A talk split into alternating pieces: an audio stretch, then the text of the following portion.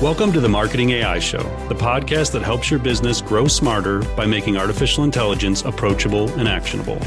You'll hear from top authors, entrepreneurs, researchers, and executives as they share case studies, strategies, and technologies that have the power to transform your business and your career.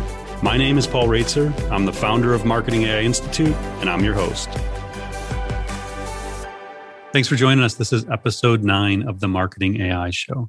Today, we are talking to someone who is a prototype of what we call a next-gen marketer, or someone who understands what is possible with smarter technologies. Someone who knows that in order to deliver the personalized experiences modern consumers demand, marketing must become smarter. It must become marketer plus machine. Our guest, Brittany Muller, is the perfect example.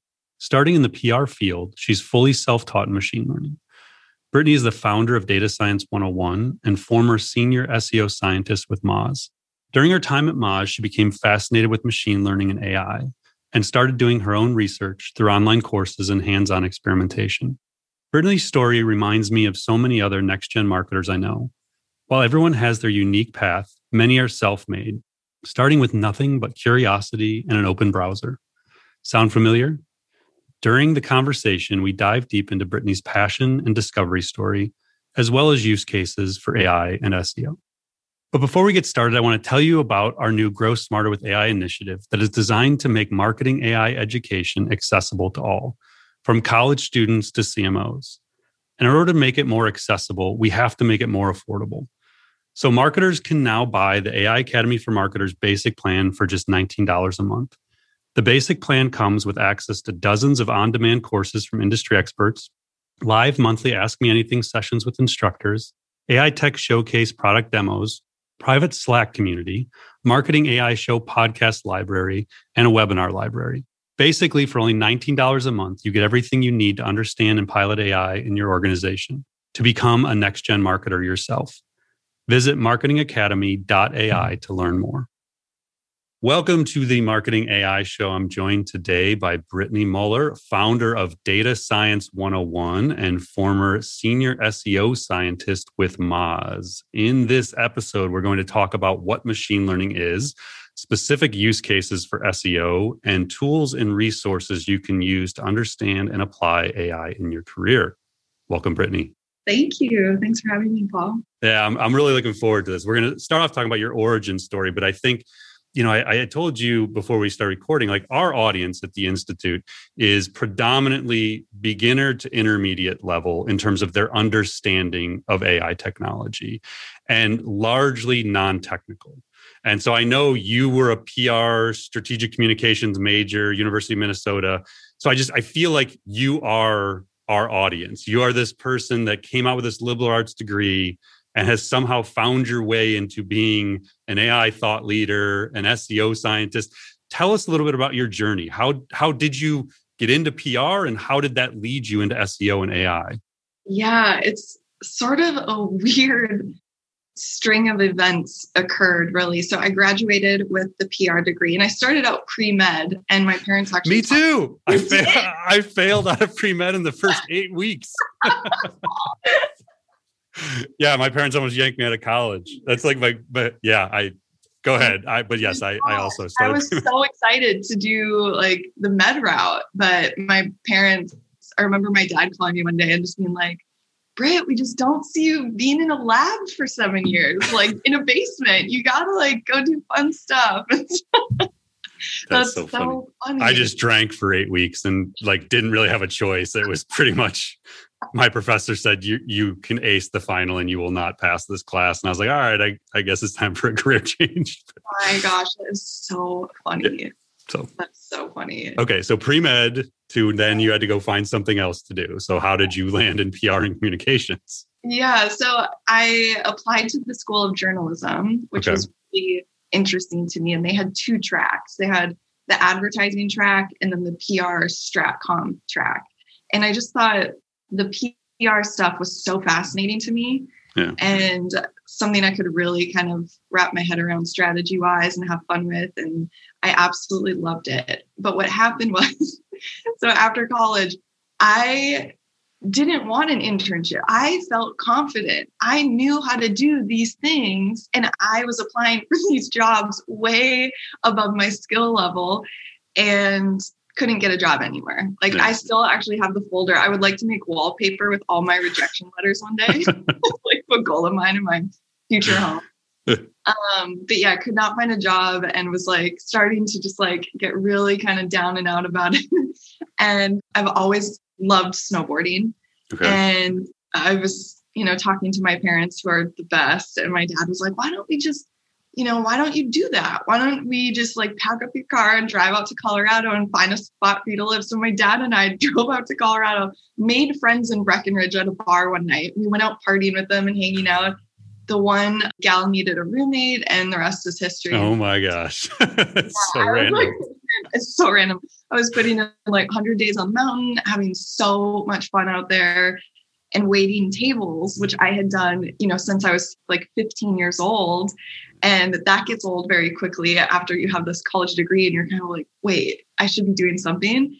And I can actually connected with the local realtor on Twitter. And so I was writing these local listings for him. He's amazing, Pete Deininger. And he introduced me to S E O. And the second, I tell you, literally, Paul, the second I learned that you can research and identify how many searches a month people do for something, my life was like, it was all I could think about. I would be out on a powder day and it would consume me of what's the number for Britney Spears? Like, what's the number for, you know, how many times are people searching this? Like, I just, I became this obsessive researcher about S E O. I was creating fake words, seeing how quickly I could get them to rank. Needless to say, this got me introduced to like, obviously, H T M L. I got into basic script kiddie hacking, which was really hilarious for a while. Script uh, kiddie hacking? Yes. So in the hacker world, it's like, it's very important for me to self-identify as not a real hacker. I was okay. literally just copying and pasting like Tor packaging scripts to hack printers and Wi-Fi connections and silly stuff like that. But yeah, yeah the second I learned that you could manipulate search results, I mean, I just went crazy. I spent seven months preparing to rank number one for Burton U S Open day of the event. And I ranked above Burton dot com, and their marketing department called me and I'm like, this is how you get a job. I got to show them. This is it. And they invited me to dinner and asked me all these great questions. And I told them everything, you know, I didn't oh know. And like, it was really nice meeting you. And so after that, you know, I started an agency. We were very successful in the marketing space, got super burnt out from that, got poached by Moz and absolutely loved it there. And th- this interesting thing happened back around two thousand fourteen, where I had sort of figured the S E O stuff out. You know, okay. there wasn't a whole lot changing in the S E O world. And I was hungry for that, that kind of momentum and that intrigue again, something I could get really passionate and curious about. And in enters machine learning as the sexiest job of the twenty-first century. And I remember not knowing, you know, anything. Right. I remember thinking, well, what are technical site websites that I know of in which I can look up machine learning? And the only thing I could think of was GitHub. And so I remember going to GitHub, had no, no clue what I was doing, typed in machine learning. And after a couple pages of looking at different repos, I found Harvard's Data Science one oh nine course. And I don't think people were supposed to find it at the time. And they were releasing their classes every, I remember it was every Tuesday and Thursday. And I absorbed them like a sponge. I lost my mind. And I kid you not, I did all the homework assignments. I even emailed the T As without a Harvard email address for questions, and they helped me. So like, I feel so grateful. Like, I stumbled across these resources. I got incredible, you know, support pretty early on and just kind of became obsessed with this idea of you're able to feed a machine data and let it recognize patterns that, you know, most of the time are unidentifiable to the human eye or to the human brain. So yeah, just kind of went all in after that. That's awesome. Yeah, it's so funny. I I mean, one, pre-med, two, I, I also then tried to get into journalism school and couldn't for a couple of years. So I ended up majoring in P R. Like, I think you and I were like meant to eventually like connect for this podcast. I had no idea that our backgrounds were so similar. And then like you, I kind of went down that discovery path. I, I, you know, eventually found courses through Coursera and Andrew Ng's course, which you know, I think you've taken to. Yeah, and it's just kind of that self-taught. And I, you know, that's kind of what I wanted to dive in with you in this episode is, you know, I think you're you're obviously more technical than the average marketer, but generally speaking, you are our audience. Like, you know, this P R communications, liberal arts background, find a passion for A I, go on this path of discovery, self-teach because you can't learn it at university. Like the stuff at university, especially back in two thousand fourteen, was all technical. Like, you don't take a class like, you know, A I for marketing at a university. Even today, it's very limited that it's taught outside of, you know, the technical side. So y- you have this passion for machine learning in part because you went down this path of discovery. Like, why has it been so important to you to share that with the S E O community and the marketing community at a larger degree? But like, what is it you see in machine learning that makes you excited about what's possible now and moving forward? Oh my gosh, there's so many things. I I think it's one of the more powerful technologies I've ever become aware of. And the thing that I noticed early on is the bottleneck in A I, it's no longer hardware and it's no longer data.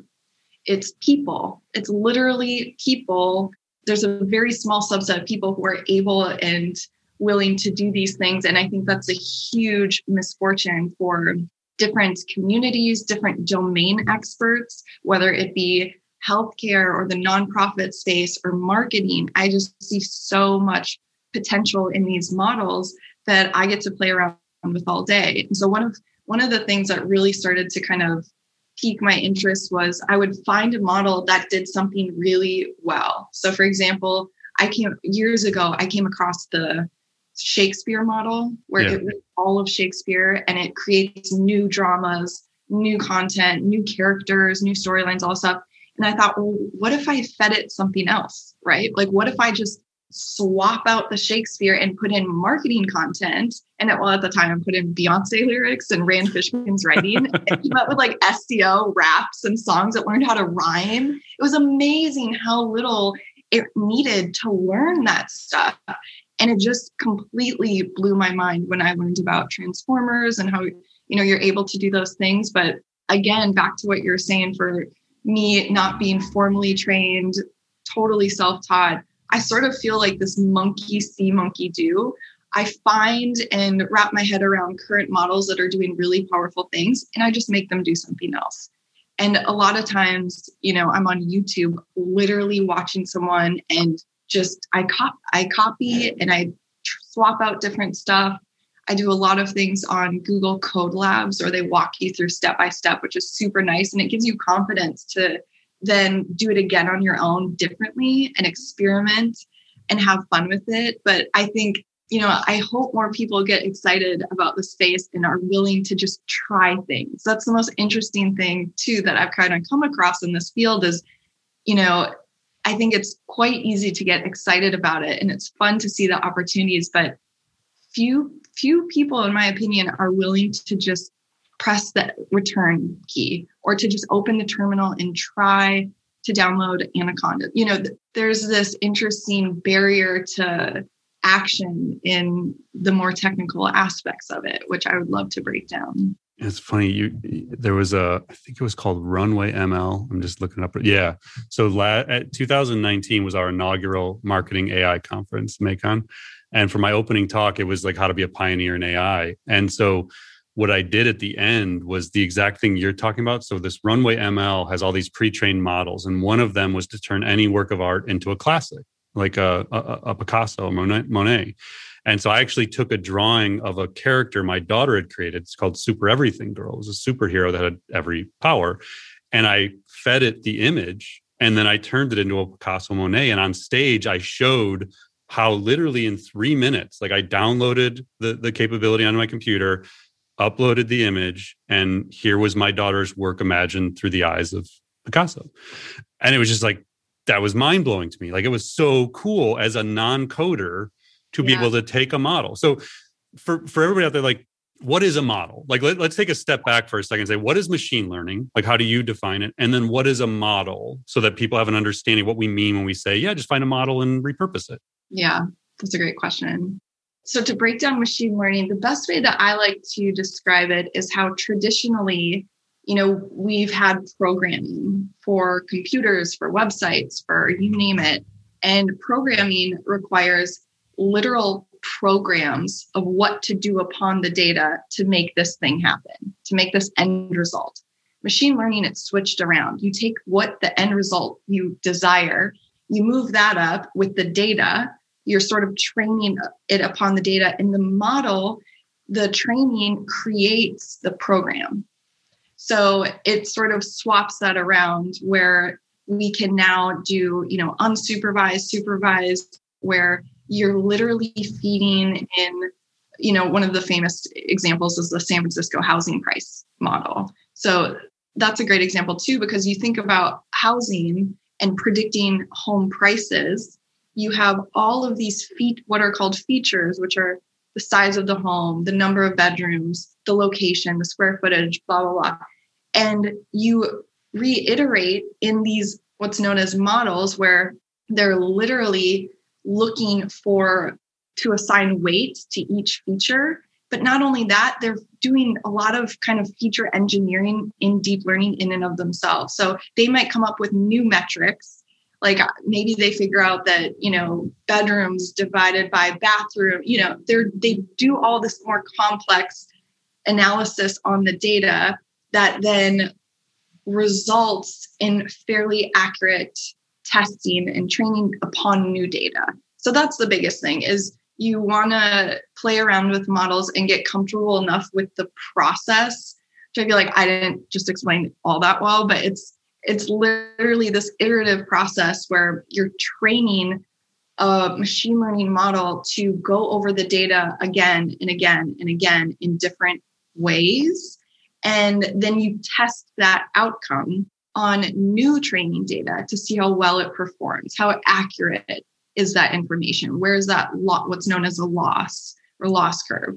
And so that's kind of, that's machine learning in sort of a nutshell. Yeah. And then the model is, once you're sort of happy with its performance, that is the end result that you would then use in action on a website, in a predictive forecasting model, and text generator, you name it. But the important part there as well is there's this whole new field emerging with MLOps that helps create visibility around the model after it's sort of become this static model, because there's data drift, errors start to occur, bias starts to pop up. You have to, it's not just a one and done process. It should be very iterative and kind of monitored continuously.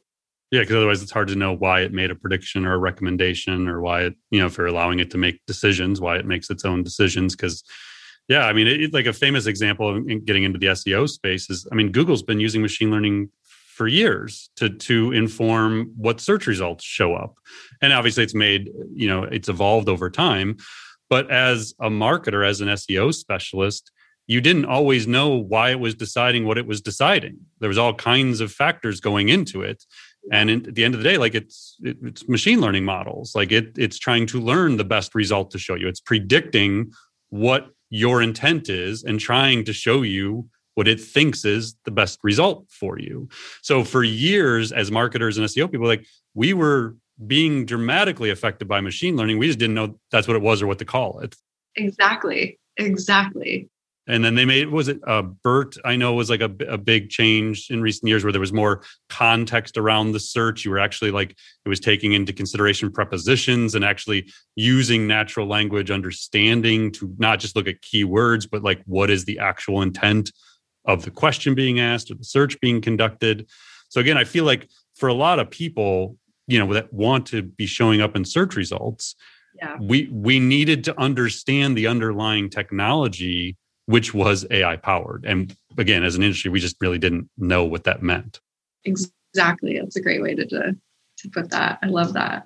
So what are some other, like you've, you know, I've watched some of your talks and like, you know, your whiteboard sessions and things. And I think you do a great job of giving very practical use cases in the S E O realm.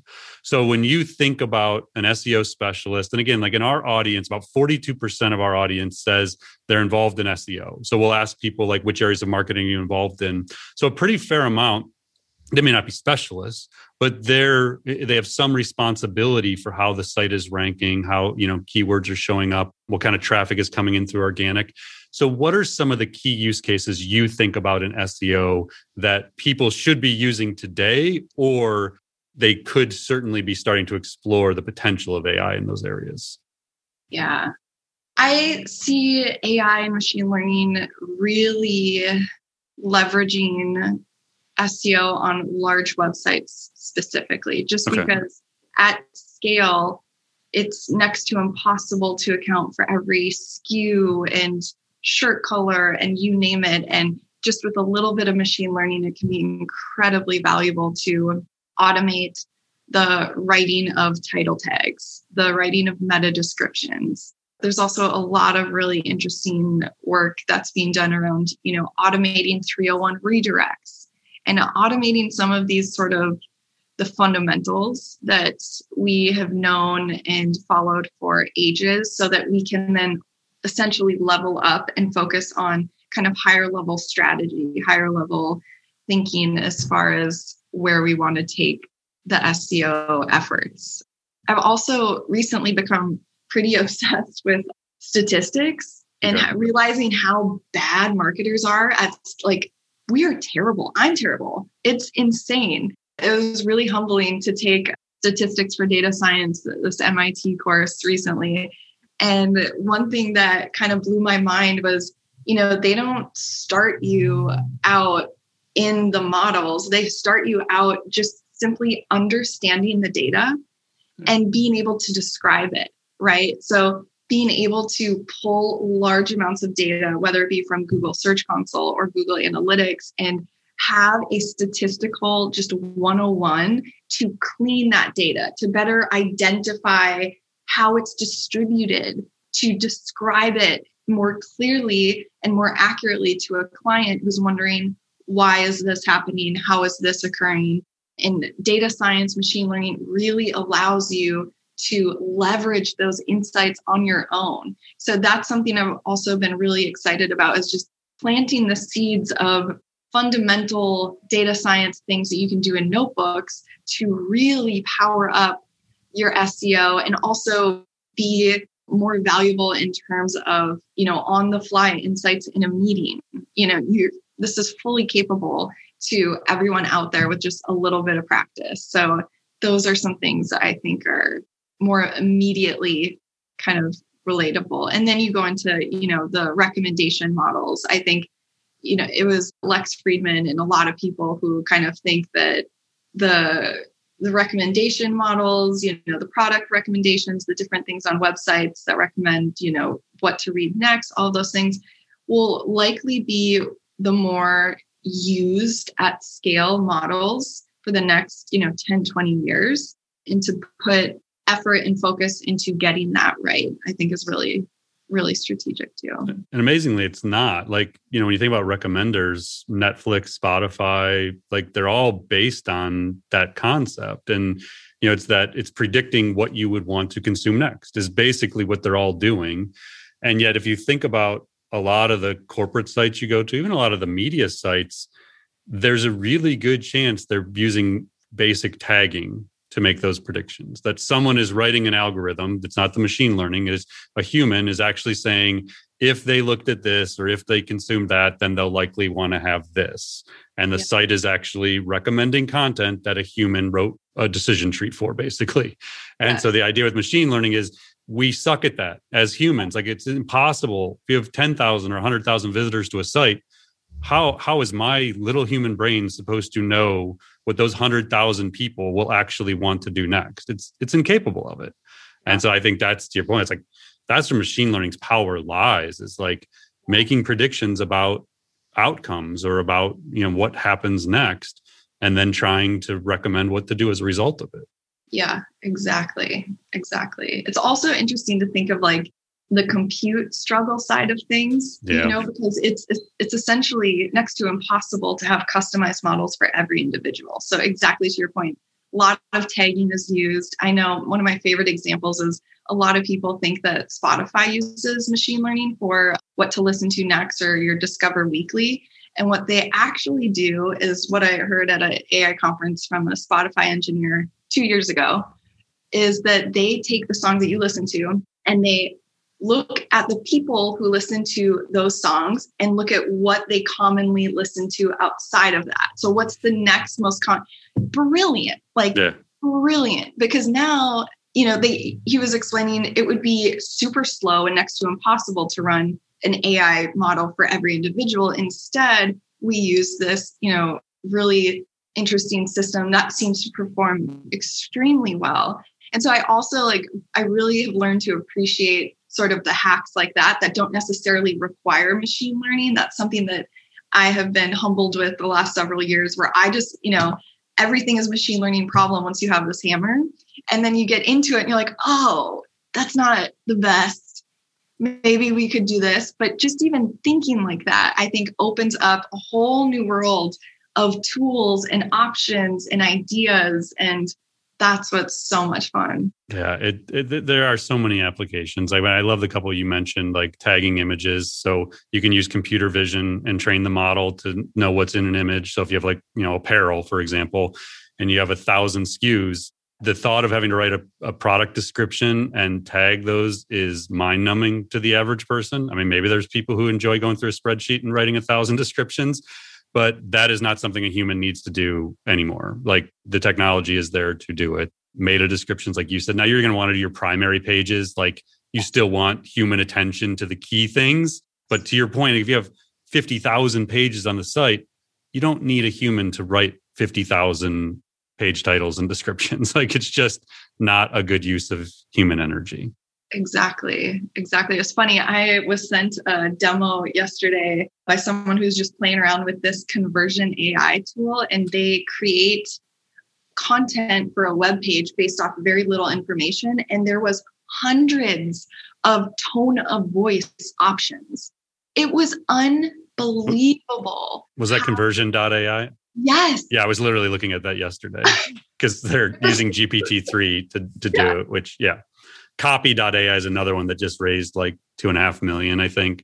I believe they're both Y Combinator companies. But yes, yeah. G P T three, and I, maybe we should talk about G P T three for a minute because I know um, you've talked about G P T two in some of the, the talks you gave, but have you messed around with G P T three outside of like exploring a Conversion dot A I, what they're doing with it? Is that something you've played with? I'm worried I've been blacklisted somehow or something because I signed up for it way long ago. Like I was yeah. at the start of it and I haven't gotten access to it. I've played with it in very small amounts, but just through like Hugging Face when they had it and now yeah. they no longer have it. Yeah. But have you? No, I also applied to get access to yeah. it. And so we're, you know, it's, it's interesting. So Conversion dot A I is doing it. Copy dot A I is doing it. There are lots of these companies that have sprung up that are enabling a bunch of really interesting marketing use cases on the top of G P T three. Then you have Microsoft signed a licensing deal with OpenAI. I think it's like a billion dollars or something. So Microsoft actually, I believe, controls the licensing rights to G P T three moving forward. And so you're going to see it, I think, integrated into Microsoft products. But again, like I'm, I'm not sure. And the space is so quickly evolving because G P T two, I think you alluded this in one of your talks, like they wouldn't even release the source code initially because they were so worried. And yet G P T three is like a thousand times more powerful than the previous version. And it's like, here you go. Like, let's just start writing copy and creating social posts and writing long form content. And yeah, it's it's such a, the language generation space is so fast moving and it has so many implications on S E O because yeah. you have the potential in theory to just give G P T three a topic, a person's name, a, a theme, whatever.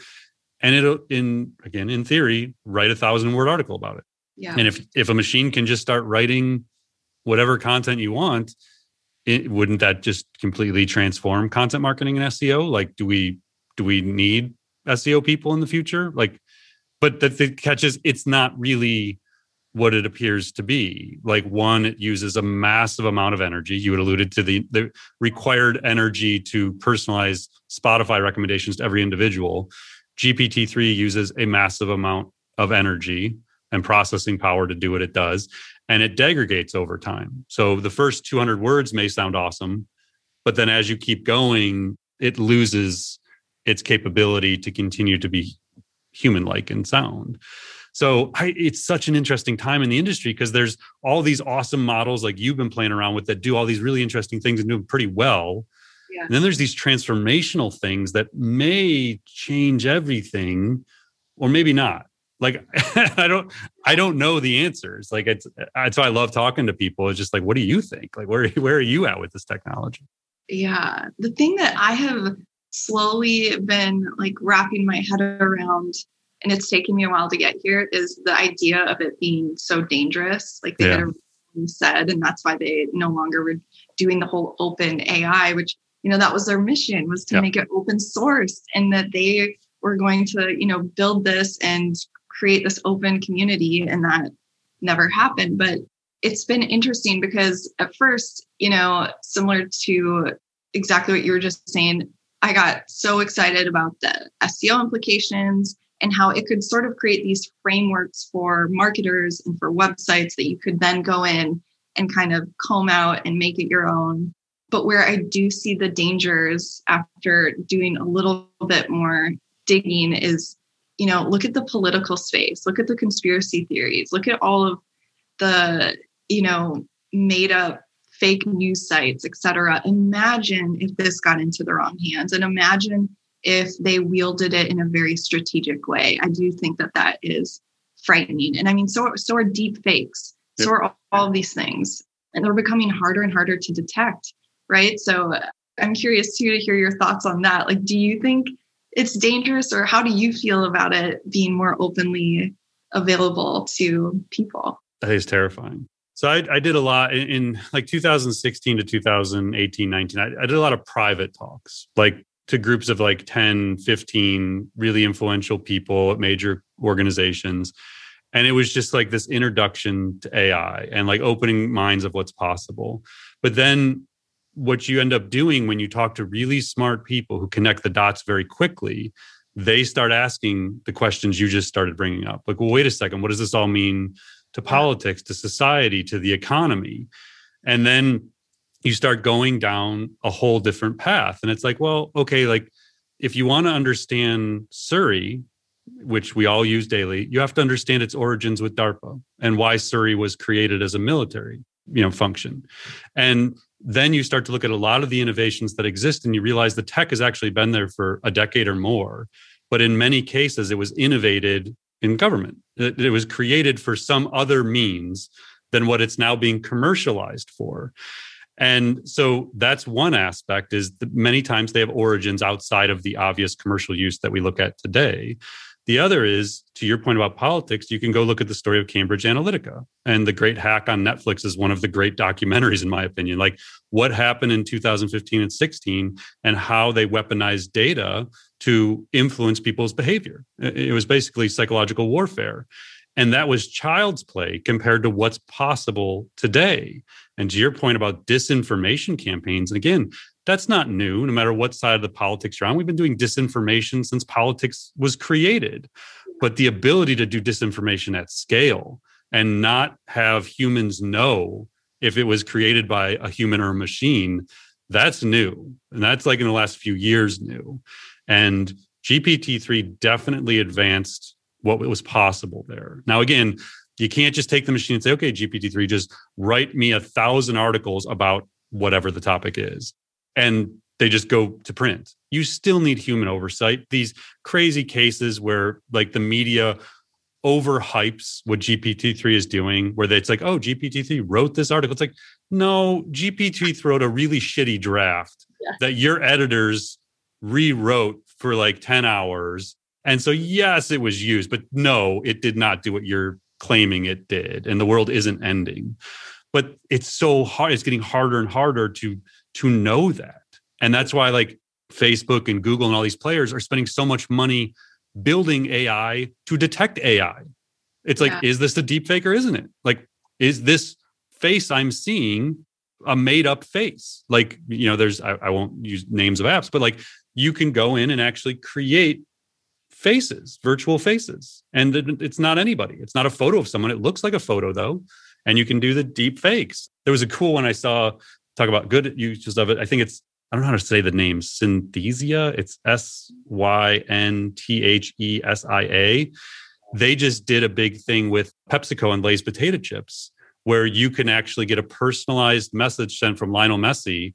And what they've done is pre-trained models that you just type in the text and he reads it, and in, in multiple languages. And so I could send you basically a personalized message from Lionel and you would have no idea it wasn't from him, because it's his face trained as a deep fake on any text. Oh. And so whatever I put in, it'll say, hey, Brittany, it's Lionel. Like, hope you're enjoying your bag of Lay's potato chips. So that's fascinating. But like, yeah. To your point, there's always a dark side. So yeah. It's like, cool commercial application, but if you know what it's capable of doing and how it works, which is where you've gotten to, it's like, you look at things, you're like, okay, I know how they did that.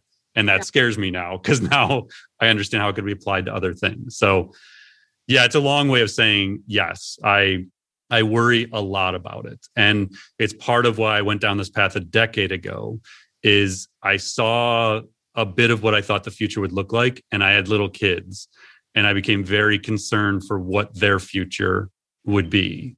And so I have, part of what's driven me to understand A I is to understand the greater impact on society. Marketing is just my what I happen to do for a living. So it was my way to figure it out.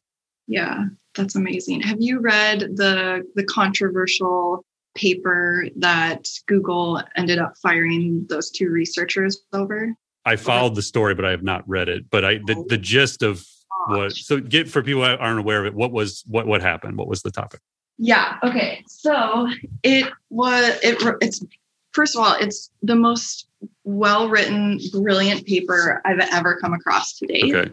It's on large language models, and it talks about how why larger isn't better, and how now, you know, you look at Google and Facebook and Amazon, and they are making so much money off of these large models that I think there's this position at these companies where they don't feel they can go back, right? It's right. working, it's powerful, it's all of these things. But Timnit Gebru, I don't know if I'm saying her name mm. correctly, but she helped author this paper called On the Dangers of Stochastic Parrots, Can Language Models Be Too Big? And there are just a couple of things in here that are unbelievable, that I've never thought about, that are so smart. And one of the points is really social movements, and how when you think of all of this text is being grabbed from some like a century's worth of writing and of literature, and things have changed. And there's no really reconciling that when you've already fed a model all of this data that is kind of no longer with the times. It's going to lead to racist outcomes. It's going to lead to bias. It's going to lead to all of these things. And yeah, there's just so many powerful takeaways. I mean, the effect on climate, I could go on and on. Like, here's just a quote: feeding A I systems on the world's beauty, ugliness, and cruelty, but expecting it to reflect only the beauty is a fantasy. Like, there's, there's just beautiful things yeah. like that throughout that makes so much sense. This is such like a sound piece of, you know, work. I don't know. I, things like this definitely start to, you know, trigger a bunch of red flags, and thinking about it and then experiencing it, right? Like, I play with these models all the time. I'm building dumb models all the time. Just earlier this week, I used this program to delete me from a live camera view, even though I, I saw was, that was on Twitter. I think you put that, you put it somewhere. So but yeah. Fun. Yeah, it was so much fun.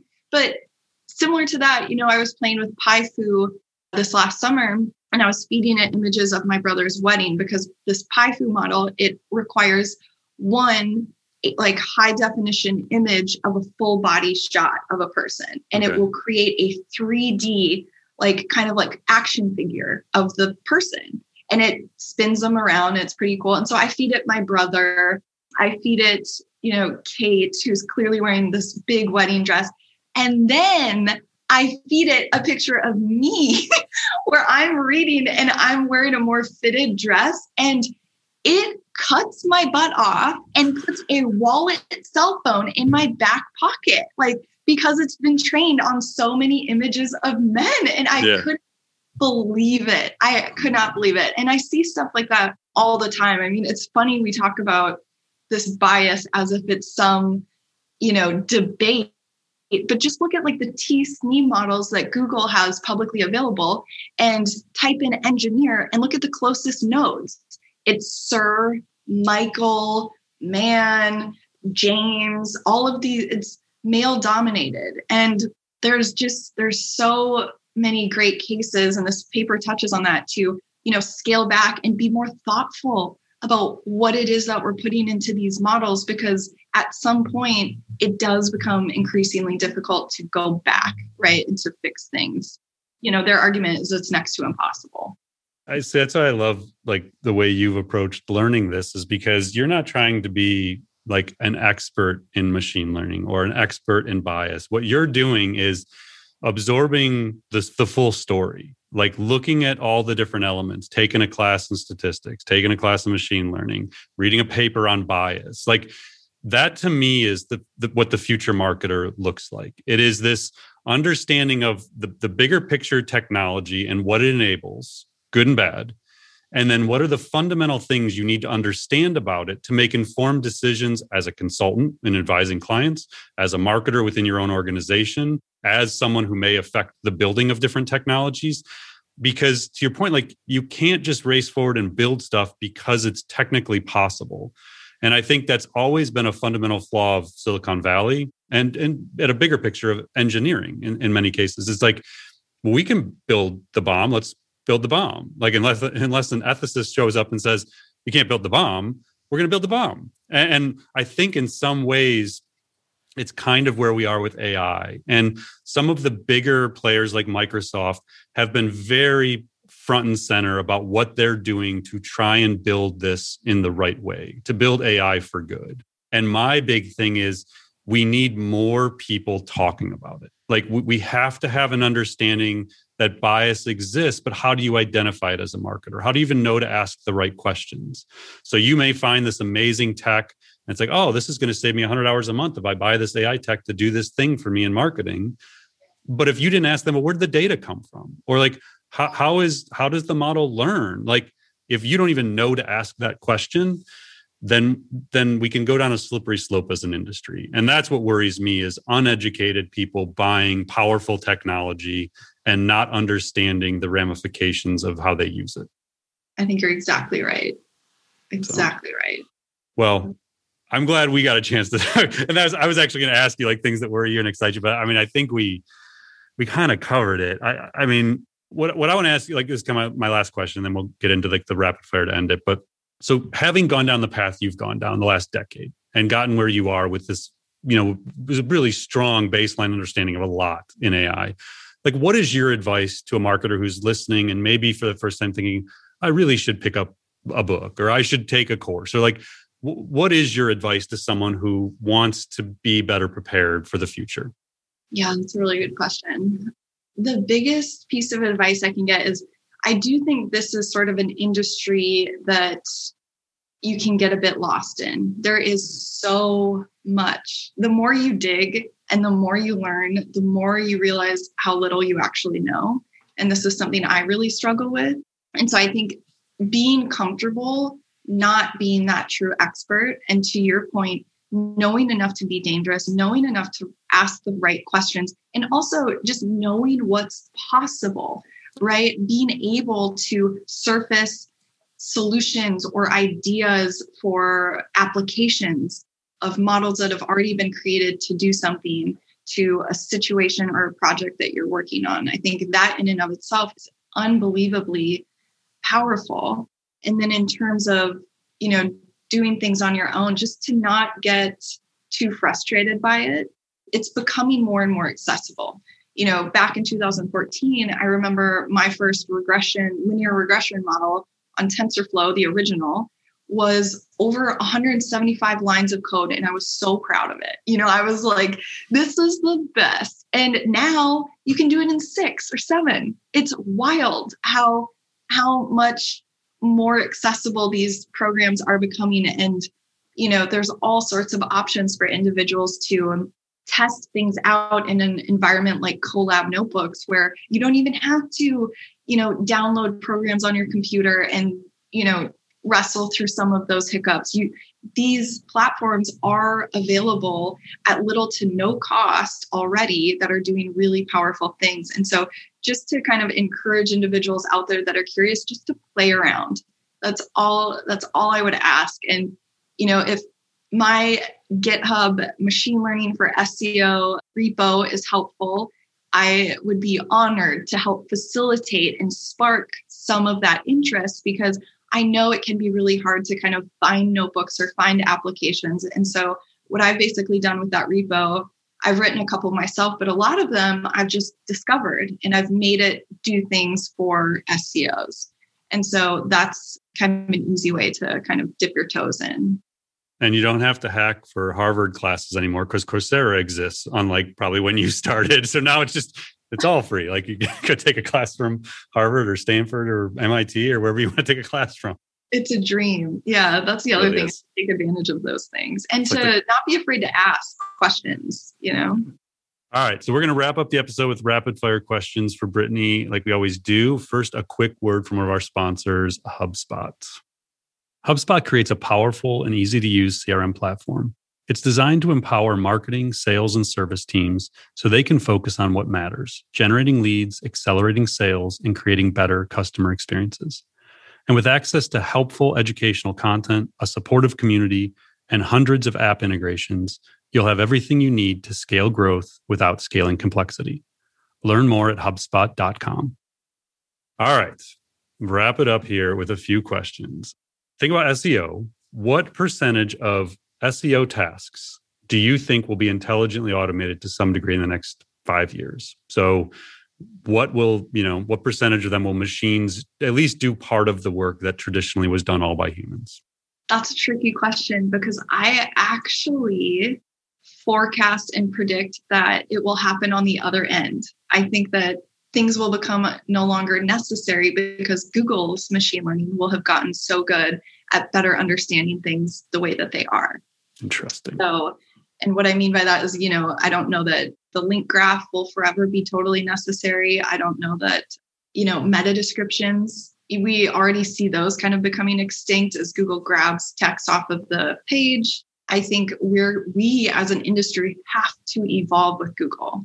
And I think in doing so, in the next five years, I would predict anywhere from thirty, I'll try to stay somewhat conservative, thirty to forty percent of things will either no longer be necessary or have shifted to wow. something else. I, I, I would agree with you. I mean, I, I think in S E O in particular, which actually leads to the next question, and, and that might be your answer. So which marketing category will experience the greatest disruption from intelligent automation in the next five years? Advertising, communications, P R, since we both have a background there, content marketing, email marketing, or S E O or other? That's a good question. Man, that's tough. I feel so biased because I just think about S E O so much. So I would say S E O. You just made a pretty good case. I mean, you're basically obsoleting thirty percent of not, you know, it's not just full automation. It's just get rid of it because you don't need to do it anymore. That's so hard to make that case for these other areas. Advertising, maybe. I mean, I, I could see an argument that advertising is going to be really in trouble. Okay, voice assistant you use most. Alexa, Google Assistant, Siri, Cortana, don't use them. Google. I love my Google Home, but I do, you know, I cover the camera and I'm weird about it. And sometimes I'll just unplug it, but I do enjoy it. Yeah. All right. Uh, more valuable in ten years, liberal arts degree or computer science degree? Ooh, oh, that's so tricky. I would actually say liberal arts. I'm in the liberal arts category as well. Also because like what a computer science is going to need to do in ten years if the machine does well. Okay. And then last one, net effect over the next decade, more jobs eliminated by A I, more jobs created by A I, or it won't have a meaningful impact. It's tricky. I think there will be a shift. I do see it taking over jobs. That's just my kind of honest opinion. But I also see, you know, things changing. similar to, you know, you think of when we the auto industry happened. Yeah. I think I think it'll be redistributed somehow. All right. And let our audience know the best place to find you. So I'm probably most active on Twitter, and it's okay. just Brittany Muller. Yeah. Awesome. And we'll put that in the show notes. So I really appreciate your time, Brittany. This has been awesome. I, I have many follow-up questions I want to hit you up with afterwards, but really appreciate your time and your insights for our audience. So thanks for being a part of the show. Yeah, this was so fun. Thanks for having me, Paul. All right. This has been the Marketing A I Show. Thanks for joining us. Until next time, we'll see you soon. Thanks for listening to the Marketing A I Show. If you like what you heard, you can subscribe on your favorite podcast app. And if you're ready to continue your learning, head over to marketing a i institute dot com. Be sure to subscribe to our weekly newsletter, check out our free monthly webinars, and explore dozens of online courses and professional certifications. Until next time, stay curious and explore A I.